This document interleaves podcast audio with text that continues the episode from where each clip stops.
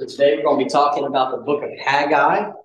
We've been going through different Old Testament books, looking about one book a week, an overview of what these books are about and how we can learn from them and some tips on reading them. So today we're doing Haggai. And uh, the reason I went ahead and went to Haggai uh, is because we had ended what's called the historical books with Esther in the Old Testament.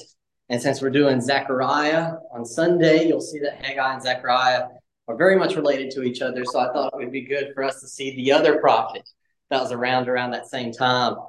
And uh, and if you read Haggai before coming here, uh, you'll notice that it was our easy reading assignment because it was only two chapters long. It's a very short book. Next week, we're going to start the wisdom literature, and I'm going to do it a little out of order because I'm not going to do Proverbs next week because next Wednesday is Valentine's Day.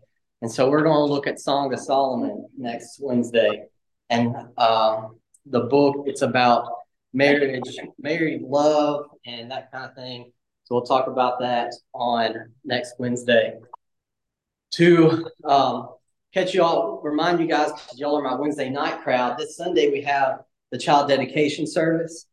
And we are going to have, I expect, quite a few visitors, as I said, Sunday in here. This week on Monday and Tuesday, I've been working very hard to get the fellowship room set up. And so if we do need overflow Sunday, uh, the I, I bought a brand new sound bar for that TV, and it is very loud. So and I and I checked all the cords and taped everything up. So that room should be awesome if some of our members have to go over there and leave space for the visitors so they can actually see their little babies, you know, get dedicated. Um, and then our members can go over there while we're doing that kind of stuff. So I just want to let you know that that overflow room is available this Sunday if that's something that we need to do because of all the visitors. And y'all are my Wednesday night crowd, so I know that y'all, you know, be as accommodating as a church possibly can be when it comes to visitors like that. I believe in. I believe in y'all. So, uh, Josie is she's three and a half now, uh, almost four really. And so Ashley and I, and we're probably a little late on this, I'll admit it, but we've decided it's probably about time that she starts taking responsibility for some chores, some things that she has to do around the house, in particular, cleaning up her own messes. She likes to, as every kid I've ever met, get toys out, throw them around the room, and then just leave them there as she shifts to the next toy. And I'm pretty sure I've not met a kid that doesn't do that. And so we figured it's about time for Josie to learn that mommy and daddy aren't going to be the only ones that pick up the toys. She needs to do that. But jo- Josie has not learned that lesson very well from us. So, for example, she might have some blocks out in the corner of the room, and we might say, Hey, Josie, Mom and daddy are going to clean up this area of the living room. You clean up your blocks. Just clean up your blocks. That's all we're asking you to do. And we'll go, we'll clean up the living room and the other area. We'll get back. And Josie would have pulled cars out and would be playing with cars in the block area. And there would be maybe four or five blocks picked up. So, one of the things that we've discovered to kind of get her motivated and I don't know if this would work for every kid, but it works for Josie, is we set a timer. And we tell her, all right, Josie, then we do a time that would be unbelievably long enough for a tiny person like her to do a task. We say, all right, here's the timer. We slap it on the wall. We say, hey, when that hits zero and there are blocks on the ground, you're going to get punished. And it's amazing how just putting that little bit of motivation, that timer on the wall, kind of gets her up out of her seat and doing the thing that we've told her to do. Well, that timer is basically Haggai. Haggai is a prophet. and His job is to set the fire under God's people's bottoms to get us up out of our seat to actually do the things that God has told us to do. That's Haggai's job as a prophet. And it's very much even for today, a words for us today. He was writing in 520 BC to Israelites. He was telling them the main point was he wanted them to build the temple, just like Zechariah. They were at the same time. It was about building the temple of God. But the principles of Haggai are, are absolutely still true for this today. And to be completely honest, guys, and it was only two chapters, so it's almost tempting to read the whole thing here. Um, I really believe that a lot of Christians struggle in life because they don't pay attention to what Haggai says. Haggai has some very serious words about the way that God interacts with believers. And I fully believe that if we, as Christians in general, would actually heed the word that God used through Haggai to still speak to us today, we would have fewer problems in our community, fewer problems in our family, and fewer problems in our churches. It's that important, I think, this little tiny book.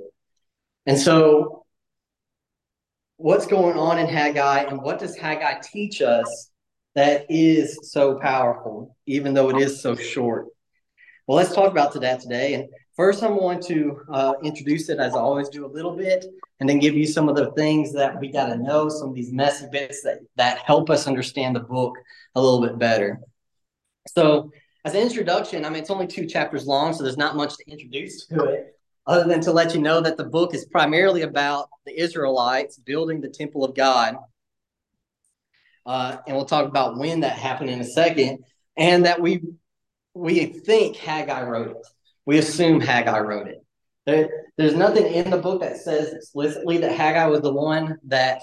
Now we know Haggai said the prophecies. I'm not debating that. But I'm saying who actually put it down on paper. And we assume Haggai also not just said prophecies, but he was the one that put it down on paper too. Um, because there's nothing that would make us think otherwise. That it could be anybody else that actually wrote the proph- the prophecies and oracles down other than Haggai himself.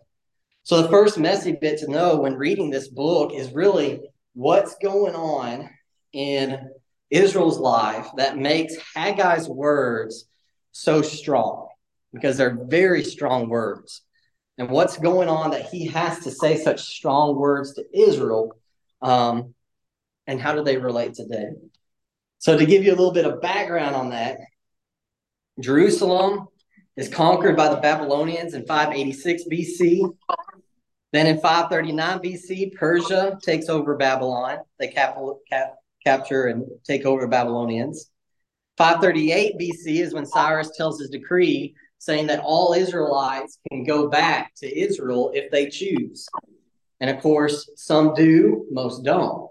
Most don't go back to Israel in 538 BC. So in 536 is when the first group, led by Zerubbabel, who's in the book of Haggai, they come back in 536 BC. They arrive, they build a foundation. But after they build the foundation, they basically stop. They kind of look around and they say, "Hey, we're we're our houses are still torn down, our fields are still messed up." And so they kind of make the decision, let's let's kind of fix our own houses and our own fields first. And when we're done fixing our stuff, we'll go back and help with the temple. 16 years later, and they haven't returned to the temple. They're still hanging out in their houses. That's when Haggai and Zechariah show up on the scene by God. The temple has been left desolate for 16 years after they've been told to return. This is before Esther. It's about 40 years before Esther, 35 years before Esther. And it's about 80 or 60 years before um, Ezra and Nehemiah came on the scene. So this is before Esther. This is for Ezra Nehemiah. It's 16 years after Israel gets back. And so that's what we have here uh, and what we're dealing with. Zerubbabel is a huge person in the book of Haggai. He was the governor of Jerusalem during this time. And we really don't know that much about him other than that. Um, but he is inspired by Haggai in particular, and Zechariah too. And he and the people get back to work at the temple, and they do complete the temple in 515 BC, five years after Haggai's prophecies. Uh, my dad, um, he loves the book of Haggai, and so I was asking him about it before coming here today. And I said, "What is something that people need to know about Haggai?" And he said, "Well, you know, prophets are successful. They're only if they preach God's word correctly. Like that is the definition of success for a prophet." You preach God's word correctly, you're a successful prophet. But if you redefine success as the people actually listen to the word that you say, he said Haggai might be the most successful prophet in Israel's entire history. because it they actually did do what Haggai said and work on the temple after he told them to. And most prophets, that wasn't true at all. They just completely ignored him. So he, he would have the distinction then of being one of the few prophets, if not the only prophet, where the people actually did listen to what he said, even in these two short little books here. So the book is four different, really not prophecies, kind of like prophecies, but oracles, words, you could say, or messages from Haggai. And they're dated, which is very helpful. And I'll I'll tell you the dates and how the, the order goes if you're a date person, even in relation to Zechariah, who lived in the same time. So the first word, the first message came on August 29th, 520 BC. August 29th, 520 BC. The second one came on October 17th, 520 BC. And then in November, Zechariah did his first message, which is Zechariah chapter 1, verses 1 through 8. That was in November of that year. Then December 18th, Haggai gives two messages. Um, and, and this is in chapter 2, verse 10, chapter 2, verse 20. So that's December 18th, 520 BC. And then two months later, on February 15th, is when Zechariah has his night visions we've been talking about. So that gives you kind of an idea. When we talk about Haggai and Zechariah, we're talking in the course of less than a year where these two guys work together to motivate Israel to do what God wants them to do. It's pretty amazing. So when we talk about Israel during this time, we're talking about a people that um, were really tending to their own needs first. They were looking after their houses, their vineyards. They weren't super interested or even um, paying that much attention to the temple. They were also a time when they were depressed because they were still part of the Persian Empire. They had enemies that were opposing them violently, as you see in Ezra Nehemiah. Um, the prophecies of the New Jerusalem that are in the previous prophets weren't looking like they were coming true. All that kind of combined together to set the stage for the type of people that Haggai speaks to. Um, and the question I have for you guys today is what are some examples today of Christians facing the same sort of situations? Why might be some similar situations for Christians today?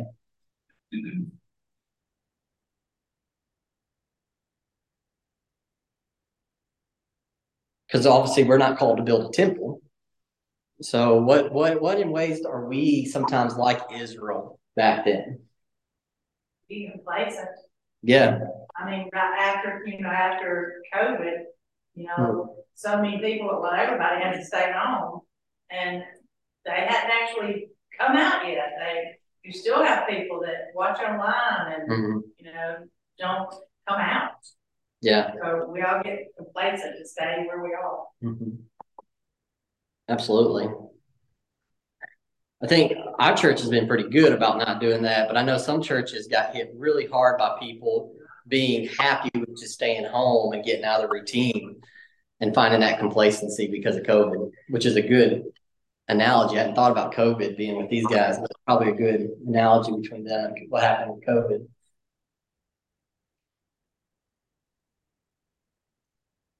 I think sometimes we feel really, or I personally feel real uncomfortable maybe witnessing to somebody in a way like witnessing or something. Yeah. But uh, our little Taiwanese neighbors, I think, have spoken about them before in the precious. And just after Christmas time, I just stopped up on my walk, and it was about quarter of eleven or so. And I previously I'd stopped there and no issues or anything. Well, no one answered. And then when I had uh, told her I'd stopped up, I texted her or something. She says, "Okay, thank you," and she didn't text back all this time. And I thought, well, I've done something culturally wrong or I've done something that because she uh, she speaks excellent. Her husband doesn't, but I'm sure he understands very well. Been in 40 years. Yeah. But uh, I thought I've done something wrong and and that. And so I, I wrote her a note and I said, oh, know, that if I had done anything that had been insensitive, that I apologized and everything. Well, I never heard from her. And so um, yesterday, it was a piece of cake for me yesterday I Joe made a cake, so I this morning I texted her and I said I wanted to stop by, and she says, "Oh sure." And so her husband last year built us a little gate between them. And so we said, when we did the gate, and I told her, and it was about something different, but somebody else had hurt her feelings and they had been like, she says that, um, Michael had it kind of upset her husband some, and language is a for him. I'm sure because in Atlanta, see, he probably had a, a community of people who doesn't so much family only in the internet. But um, anyway, whatever had happened had nothing to do with our relationship. They had just drawn into this. And I almost neglected uh, a relationship because of just not wanting to make that move. Yeah. Just, just the, almost like the reluctance to make the move to do something. To Mhm. kind of just put yourself out. Yeah, absolutely. So we'll see a little bit and uh, a little bit more because we're gonna read some parts of Haggai. We got started a little late today, so uh, unfortunately, we're not gonna get to go in as deep as I was, I was hoping and planned to do. But um, you know, there's definitely, you know, I will we'll just see it. So the next messy bit, so as we talk about, is how can a book that's focused on building the temple in Jerusalem have anything to talk to us as Christians today? That's the question people would ask probably of Haggai, because we don't have to build the temple. So why does it speak to us today? And as I've argued before, I think not only is it relevant today, it's really powerful for Christians today to understand what this book is trying to teach. And the first of those lessons is that God wants us to have correct priorities.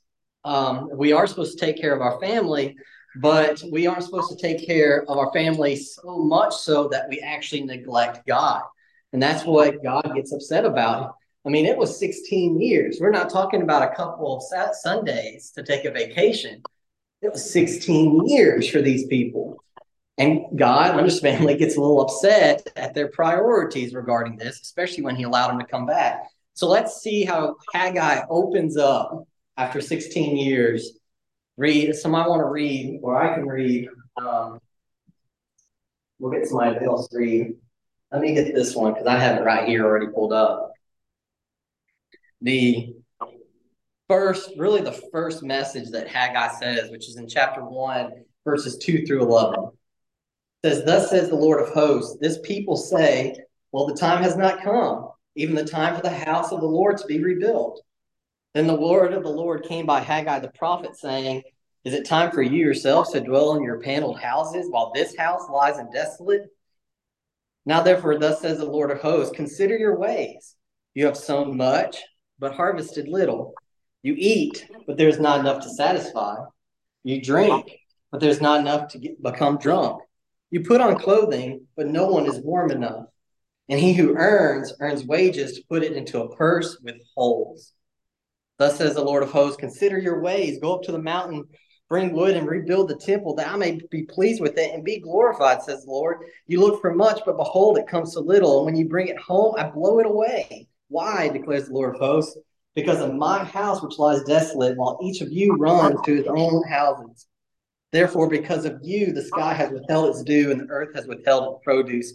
I called for a drought on the land, on the mountains, on the grain, on the new wine, on the oil, on what the ground produces, on men, on cattle, on all of your labor of your hands. 16 years they haven't heard anything, and that's the first words they hear from the Lord through Haggai. And so, my question to you guys is based on that passage, one, what is God upset about? Uh, and secondly, how does he show Israel that he's upset about it?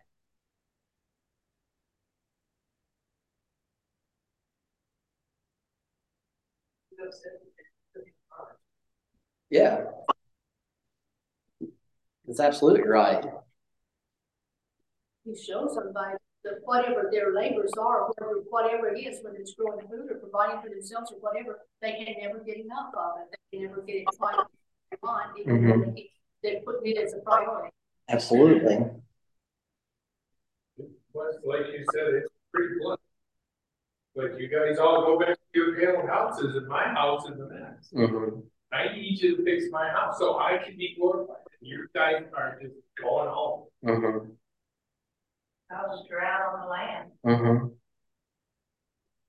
Yeah, and as a farming community, that's you know, like a death nail.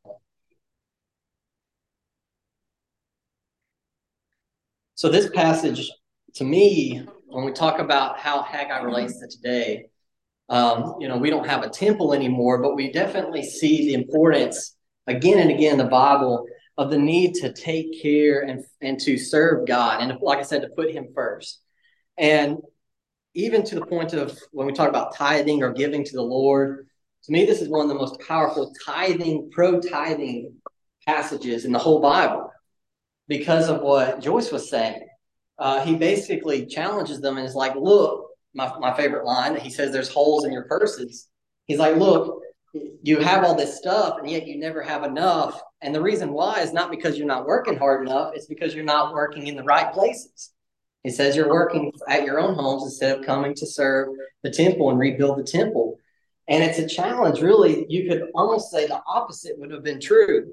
If they had actually served in the temple and given to the temple and helped build the temple, then the opposite would have been true. In fact, we actually find that out in chapter two that it would be like they their purses were always full and they ate a little bit and they weren't hungry anymore they drank a little bit and they were fine and so god almost like demonstrates the as we said the, the, he's mad that their priorities are off and he demonstrates he's upset by not allowing them to have the satisfaction they want um and that is like i said it's a powerful tithing and giving lesson when it comes to that, but it's even a powerful lesson in what it means to serve the Lord and to give of other stuff other than money. And we find out that in the very next verse, verse 12 and 13, that Zerubbabel listens. And he's no dummy. Uh, he listens and they rebuild the temple actually when they hear a lesson like that. And I wish that Christians would read Haggai and obey Haggai as well as Zerubbabel did, and not let Zerubbabel outdo us in how obedient we are to the Lord. So one of the things that Haggai teaches us there is the importance of, of making God a priority in our life and the way God can bless us and remove blessings from us, depending on how that goes. The second thing we see from Haggai is the importance of the temple, especially for the Israelite people, because it meant that was God's presence, that was God's hope, uh, it's where the sacrifices were made. Of course, we don't have the temple now. In a sense, our temple's Jesus. We don't have time because of our starting late. But John 2, 18 through 22, Jesus equates himself with the temple. And Jesus then is the place where we find all the stuff that the Jewish people were looking in that temple. The um, the third lesson we get from this is just God's amazing renewal in the nation of Israel, the God's ability to renew his people when his people actually do what he tells them to. And so to get this, well, let's let's compare two passages. Somebody read chapter 1, verses 13 through 15. Who wants that? Chapter 1, 13 through 15. All right, Josh. And then somebody read chapter 2, 17 through 19. Vince, all right, go ahead, Josh. Then Haggai, the messenger of the Lord, spoke to the people with the Lord's message. I am with you, declares the Lord. Lord stirred up the spirit of Zerubbabel, the son of Shealtiel, governor of, Judah, governor of Judah, and the spirit of Joshua, the son of Jehozadak, high priest, and the spirit of all the remnant of the people. And they came and worked on the house of the Lord post, their God, on the 24th day of the month, in the sixth month, in the second year, Darius All right, so that was the passage I told you where they say they actually listen. Then God's response to that obedience is what Vince is going to read in chapter 2, verses 17 through 19. Through nothing. Yes, through 19. I struck you with blight, took you in all the labors of your hands. Yet you did not turn. Yes, that's correct. I know. It start. He starts off by telling them about the way he punished them, but then it changes in verse 18 and 19. So you're in the right place.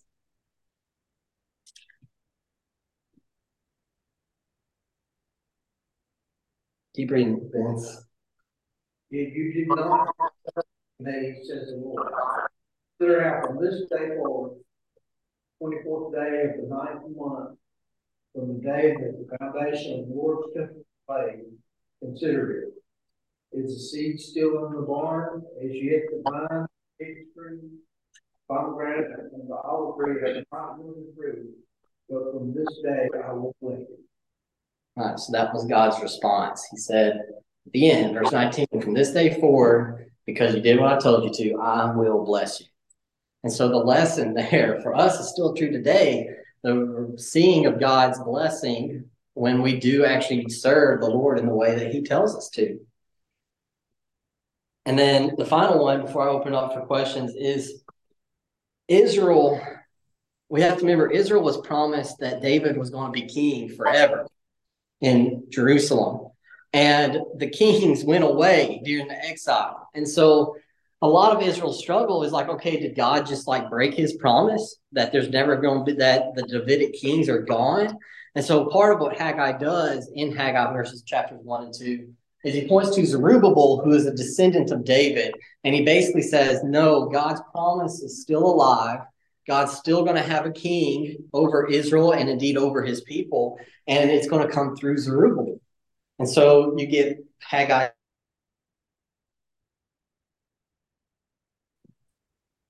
Wants to read 20 through 23 of chapter 2.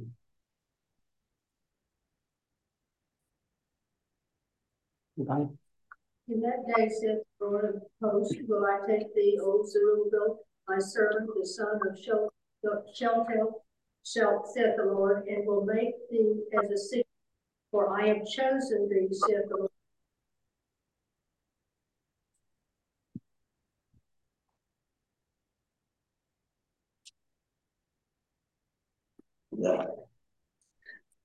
20 through 23. I thought you said twenty-three, I'm sorry.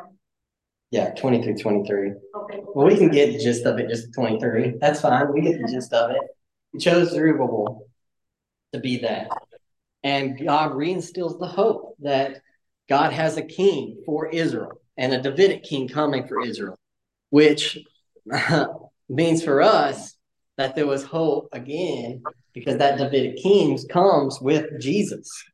If somebody reads Matthew 112, somebody get Matthew 112 for me, you'll see that.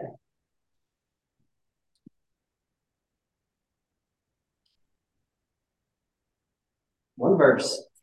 Yeah. Thank you. And after the, after the deportation to Babylon, I don't know the words, Jeconiah was the father of, maybe somebody else should read that. And Zerubbabel, the father of Abiud, and father of Eliakim, and the father of Azor. That's right. Keep going. father That's it. No, that's it. That's good. No more torture. You don't have to get tortured anymore. There he is, right there. Matthew chapter 1, verse 12, Matthew chapter 1, verse 13, Zerubbabel.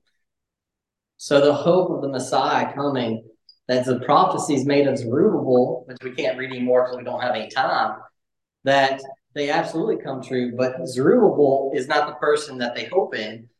In fact, we don't really know what happens to Zerubbabel for sure, but the tradition is that Darius got mad at him because they thought he thought that Zerubbabel was a threat and he had him killed. That's the tradition. So Zerubbabel obviously was not the person that really the prophecy was talking about. The prophecies about the king and Haggai come through with Jesus. And so the last messy bit that we have when we come to Haggai, now that we talk about the setting and the lessons for us, is what do we need to remember as you read these tiny two chapters and how can you get help in drawing lessons for your life today? And I have three little helps for you. The first of those is to know, as we've done before, the context of what's happening and how Israel feels, and the way that we still can feel like that today and do the same stuff as Christians. Secondly, understand the importance of the temple as the place where God's presence and God's forgiveness is found. But then, third, recognize that the temple, that Zerubbabel, that all of that ultimately for us is not in that man or inside that temple, but it's in Jesus. And so we find that it's absolutely still true because Jesus is that for us today. And we don't have time to read this, but that means that the oh, we got to though. Um, somebody get Matthew 6, 19 through 22 and Matthew 6, 33. Matthew 6, 19 through twenty-two, who wants that? You got a lot of names in it. No, no names at all that I can think off the top of my head. All right, then Matthew, Matthew six thirty-three, it's in the same chapter, just the, the end of it. Nineteen through twenty-three. Nineteen through twenty-two, Do not store up for yourselves treasures on earth, where moth and rust destroy, and where thieves break in and steal. Store up for yourselves treasures in heavens, where moth and rust do not destroy, and where thieves do not break in and steal. And where your treasure is, there your heart will be also.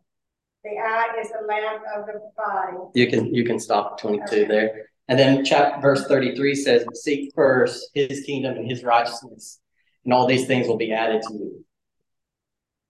So absolutely, the promises in Haggai are still true for us. Jesus says it in Matthew six, there's other paths we can go to. And so that same command is for us to keep our priorities right, seek first the kingdom of God, and don't let our own mess get in the way of God in our lives. So any comments or questions? Uh, you had what, uh, what happened to Zerubbabel? Yeah. Uh, back, uh, uh, chapter two, verse twenty-two. In Haggai? Yeah, said, I will overthrow the Roman kingdom, and I will destroy the strength of the kingdom of the heathen, and I will overthrow the carrot and those who ride him and the horses of their riding shall come down, every one by the sword of his brother. Yeah, and uh, historically, that didn't happen for Zerubbabel. Actually, that's how we know that it wasn't really talking about him. Yeah, verse twenty-two in chapter two.